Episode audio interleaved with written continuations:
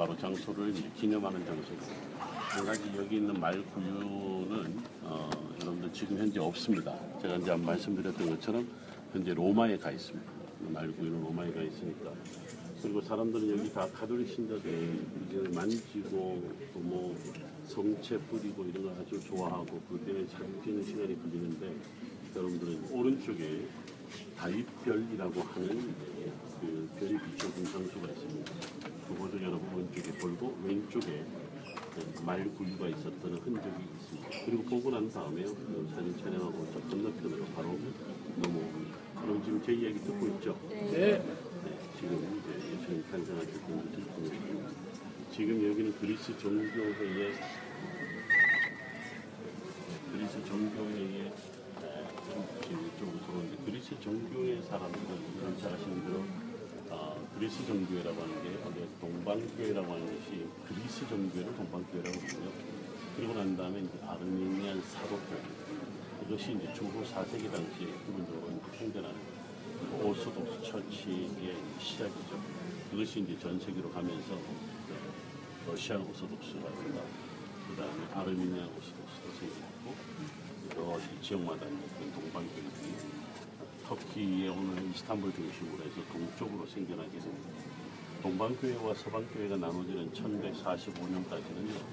그래도 어, 전 세계가 카톨릭을 비롯하고 동방교회, 그 다음에 사도교회, kop틱교회 이런 식으로 해서 러시아를 비롯해서 전체가 다섯 개 교구로 나누어져 있었습니다. 동서교회가 완전히 나눠지게 됩니다. 그래서 각 교구의 교구장들이 예를 들면 로마의 큰 교황이 교구장이었고 그 다음에 이스탄불에 있는 것이 헬라의 대교구장 이런 식이었죠. 그리고 난 다음에 이제 동방교회가 서방교회가 나눠지고 나서 길좀 터주세요. 길좀 터주십시오.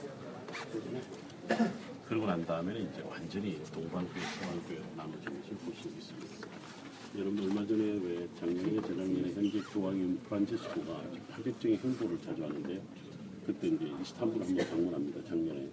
그때 이제 이 프란체스코가 뭐라고 그러냐면 나는 로마 교구의 교구장일 뿐이다. 이 선언을 하죠. 그러면서 이제 우리는 동방교회, 서방교회 이전으로 다시 일치해야 된다.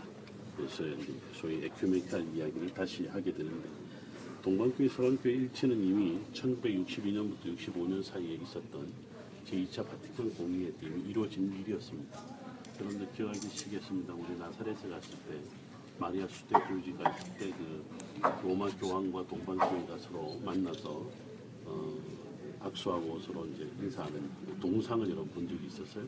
그때 제가 잠깐 설명을 드린 적이 있습니다. 자 어쨌든 지금 여기도 지금 우리가 있는 여기는 아르멘 아, 죄송합니다 그리스 정교회의 예배당 밑으로 들어가고 반대편으로 나오는 아르메니안 정교회 또그 옆으로 가면 로마 카톨릭 교회 3대 종, 종파가 이 지역을 차지하고 어, 있지요. 서로 갈등이 어, 사실 없는 게 아닙니다. 서로 있어서 아주 예민한 문제는 사실 이것 때문에 여러분들 잘 아는 큰 전쟁이 일어났던 거였습니다. 이 여기에 있었던 이 지역을 누가 관할하느냐 갖고 그 당시 오스만 터키 지배하에 그리스 정교와 러시아 정부 간에 아주 갈등이 있었다. 그 때문에 일어났던 전쟁, 종교 전쟁이 있는 것을 우리가 있었습니다. 지금 아까 말씀드린 대로 양반이 안 들립니까? 안 들리죠. 안 켜진 것 같아요. 어,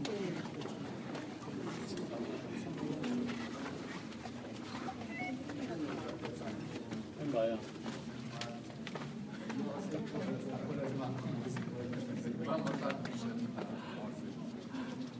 친구가 아까 앞에서 무서워했는데 아이도 좀 아, 그러면 추천.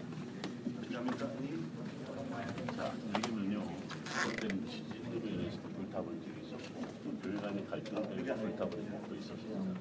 그래서 내려와 보면 불타는 것도 이적적이고, 이 현장은 그대로 남아있는 것을 볼 수 있습니다.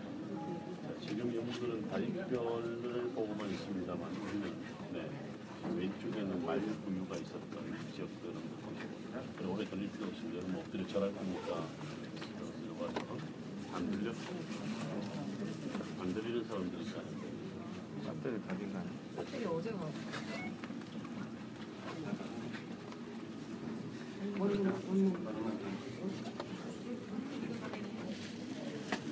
장소가 너무 협소하고 녹음을 할 수 없는 열악한 환경입니다.